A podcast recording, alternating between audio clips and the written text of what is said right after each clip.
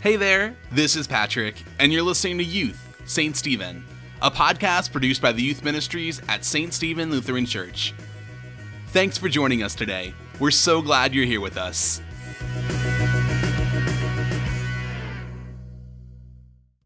We are wrapping up this series. That's right, this is our final week on our conversation of justice that we've been calling more than a hashtag. Speaking of hashtags, let me tell you about a hashtag that I kind of have a little bit of a love hate relationship with. That's right, we're talking about humble brags. Hashtag humble brags. They're those things that you see all over social media. It's what you do when you're kind of wanting to brag about yourself, but you don't want to look like a jerk. So you turn the brag into a compliment or like a, a funny observation. Example Joe Jonas wrote, totally walked down the wrong escalator at the airport from flashes of the cameras. Go me. Or how about uh, this guy named Lee Unkrich? Don't really know him, but he's a Spaz alert. I tripped walking up the stairs to the stage to receive my Oscar nominee certificate. Totes Magoats wrote, I just realized I've only showered in one of my five showers since I've moved in here. This must change. Hashtag totes problems. And Kevin Hart wrote, I'm watching the UCLA and Florida game in amazement because I performed in the same arena where they're playing now and sold out. Hashtag God is good. The person writing a humble brag, they usually think about being humble, but the rest of us, they know exactly what they're doing bragging.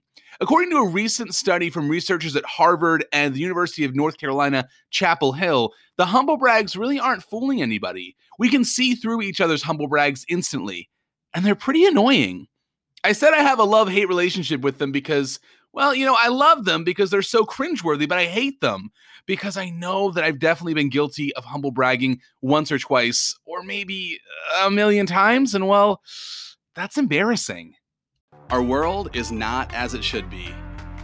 There is pain, evil, and injustice all around us. In the age of social media, it's easier than ever to stay informed about all sorts of injustices.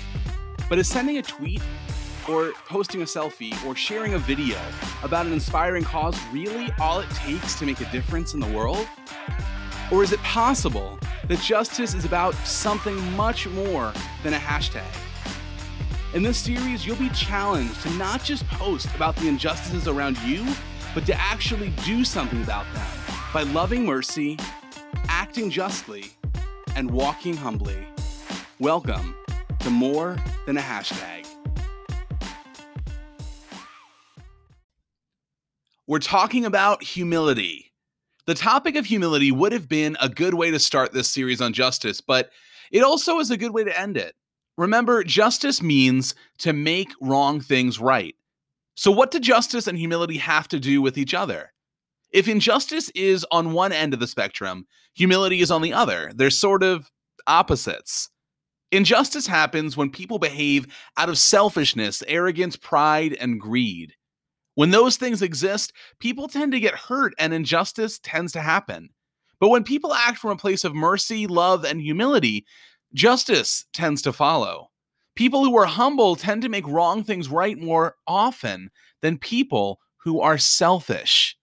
For the last few weeks, we've been reading a passage of scripture that I'd like to revisit one last time, and that's Micah 6, chapter 8. It reads, No, he has told you what he wants, and this is all it is to be fair, just, merciful, and to walk humbly with your God. Today, I want us to focus on two words from this passage walk humbly. But how? And how can walking humbly help bring about justice by righting wrongs in the world? Like our definition of mercy from a couple weeks ago, the definition of humility and the answer to this question is embodied in the person of Jesus. The Apostle Paul wrote in Philippians 2 3 through 11, and I'm reading from the Living Bible. Don't be selfish. Don't live to make a good impression on others. Be humble, thinking of others as better than yourself. Don't just think about your own affairs, but be interested in others too and in what they are doing. Your attitude should be the kind that was shown to us by Jesus Christ, who, through he was God, did not demand and cling to his rights as God, but laid aside his mighty power and glory, taking the disguise of a slave and becoming like men. And he humbled himself even further, going so far as to actually die a criminal's death on a cross. Yet it was because of this that God raised him up to the heights of heaven and gave him a name which is above every other name that at the name of Jesus, every knee shall bow in heaven and on earth and under the earth, and every tongue shall confess that Jesus Christ is Lord to the glory of God the Father. Jesus left his place at the throne of God and he humbled himself by coming to earth. He took on the form of a human and suffered the shame of a criminal, even though he never sinned. Jesus' motivation for doing this was the salvation and redemption of you and me. He put our needs above his own comfort and status. Jesus' death and resurrection served as the ultimate act of mercy, justice, and humility. If you're taking notes, here's three points that go and align with those words. Jesus' death and resurrection was an act of mercy because it gave us the opportunity to be spared from the punishment we deserved. Number two, his sacrifice was an act of justice because through it, he restored everyone who puts their trust in him to a right place with God. Jesus rights all of our wrongs. And number three, his sacrifice was an act of humility because through it, he put you and me before himself. For Jesus and for us too, walking humbly, loving mercy, and doing justice are all connected. While Jesus is the best earthly example we've ever had for loving mercy, acting justly, and walking humbly with God, there is one other person I want to introduce you to. Her name is Mother Teresa. If you're not familiar with her, Mother Teresa was a Roman Catholic nun and a missionary who was called by God to serve the people of Calcutta, India. She founded the Missionaries of Charity, an organization that cared for people dying from terrible diseases fed and clothed the poor, and provided schools and orphanages for children in need. She chose to spend her life living in poverty in order to care for others. She's the recipient of a Nobel Peace Prize, author of her own autobiography, and is recognized all over the world as an example of the incredible love and mercy of Jesus. Just as Jesus has humbled himself to show mercy on her, Mother Teresa humbled herself to show mercy to people Jesus made and loved, but who were experiencing great injustice. A reporter once interviewed Mother Teresa and asked her, What is God's greatest gift to you? She replied, The poor people. A little confused by her answer, the reporter asked further, How are they a gift to you? Mother Teresa replied, I have an opportunity to be 24 hours a day with Jesus. How could Mother Teresa and others carry on with the difficult work of caring for the poorest of the poor and the sickest of the sick in the slums of Calcutta? Mother Teresa had this to say.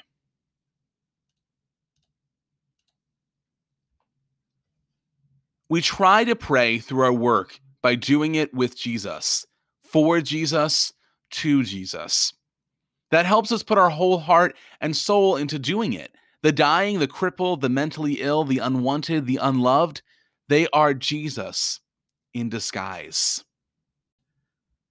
I want to read one more passage of scripture.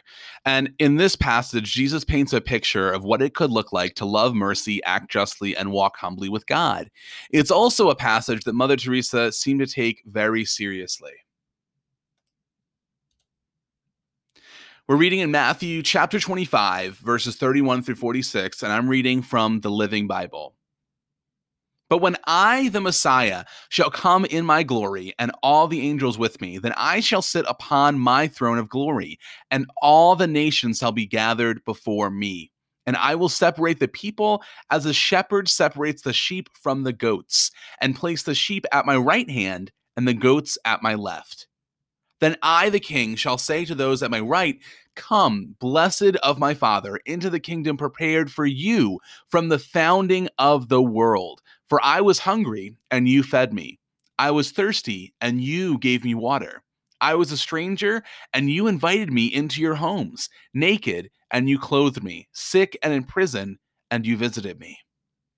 Then these righteous ones will reply, Sir, when did we ever see you hungry and feed you, or thirsty and give you anything to drink, or a stranger and help you, or naked and clothe you? When did we ever see you sick or in prison and visit you? And I, the king, will tell them, When you did it to these, my brothers, you were doing it to me. Then I will turn to those on my left and say, Away with you, you cursed ones, into the eternal fire prepared for the devil and his demons. For I was hungry, and you wouldn't feed me, thirsty, and you wouldn't give me anything to drink, a stranger, and you refused me hospitality, naked, and you wouldn't clothe me, sick and in prison, and you didn't visit me. Then they will reply, Lord, when did we ever see you hungry or thirsty or a stranger or naked or sick or in prison and not help you? And I will answer, when you refuse to help the least of my brothers, you were refusing to help me. And they shall go away into eternal punishment, but the righteous into everlasting life. I said Mother Teresa took this passage of scripture very seriously. I want to take another look at a statement that she made about her ministry to the people of Calcutta. I see Jesus in every human being. I say to myself, This is hungry Jesus. I must feed him. This is sick Jesus. This one has leprosy or gangrene. I must wash him and tend to him. I serve because I love Jesus. You know, Mother Teresa certainly dedicated her life to serving the least of these. Jesus told us to humble ourselves in order to serve the most desperate, overlooked, and unloved of his creation. Mother Teresa committed her life to doing just that. If you want to do justice, walk humbly. You can walk humbly. Like Mother Teresa, our ability to humble ourselves is connected to our ability to receive the gift of Jesus, who humbled himself for us. When you truly experience God's love and mercy, you will be so humbled that you will want to extend that same love and mercy to others. You can walk more humbly with others when you remember how God mercifully walks with you. You remember what Jesus did on the cross for you. You look for the face of Jesus in everyone you meet, but especially, especially in the faces of the poor, the sick, the oppressed, and the marginalized. And you remember that apart from him, you can do no good thing. John 15, 4 through 5. For the last four weeks, we've spent time exploring how we can approach justice not as another hashtag or trendy social media campaign, but as a lifelong mission of making wrong things right in Jesus' name. Remember, we said our journeys toward injustice start when we decide to do something. We said that God's heart for justice is less about punishment and more about showing mercy. We talked about the many ways that we change our behavior in order to act more justly. And today, we closed our conversation with a reminder to follow Jesus' example and to walk humbly with God. In the last four weeks, I hope you have been challenged to let God use you to make wrong things right. And I hope that you take his invitation to join him on his mission in the world. I know the mission of bringing justice to the least of these can feel pretty overwhelming, but I believe that God has not only called you, he's equipped you to do good work that He has designed for you to do. So do something, love mercy, act justly, and walk humbly with your God. You have no idea how much God can and will do through you. Well, hey there, you're still listening. You are the true MVP. Give yourself a nice pat on the back. We as a ministry for today's youth pour our heart into these episodes. And when someone goes all in and listens to everything we've got, it makes our heart shine. So thank you for listening. If you liked what you heard, share it with a friend. Send them a text or a snap, and feel free to post us on your story. Let us know what you thought about today's episode. You can send us an audio message on Anchor. We'd love to hear from you. Thanks again for joining in and spending some time together. We can't wait to see you again. Check out what else we've got for you at ststephen.org/youth. And remember, God loves you no matter what. See you soon.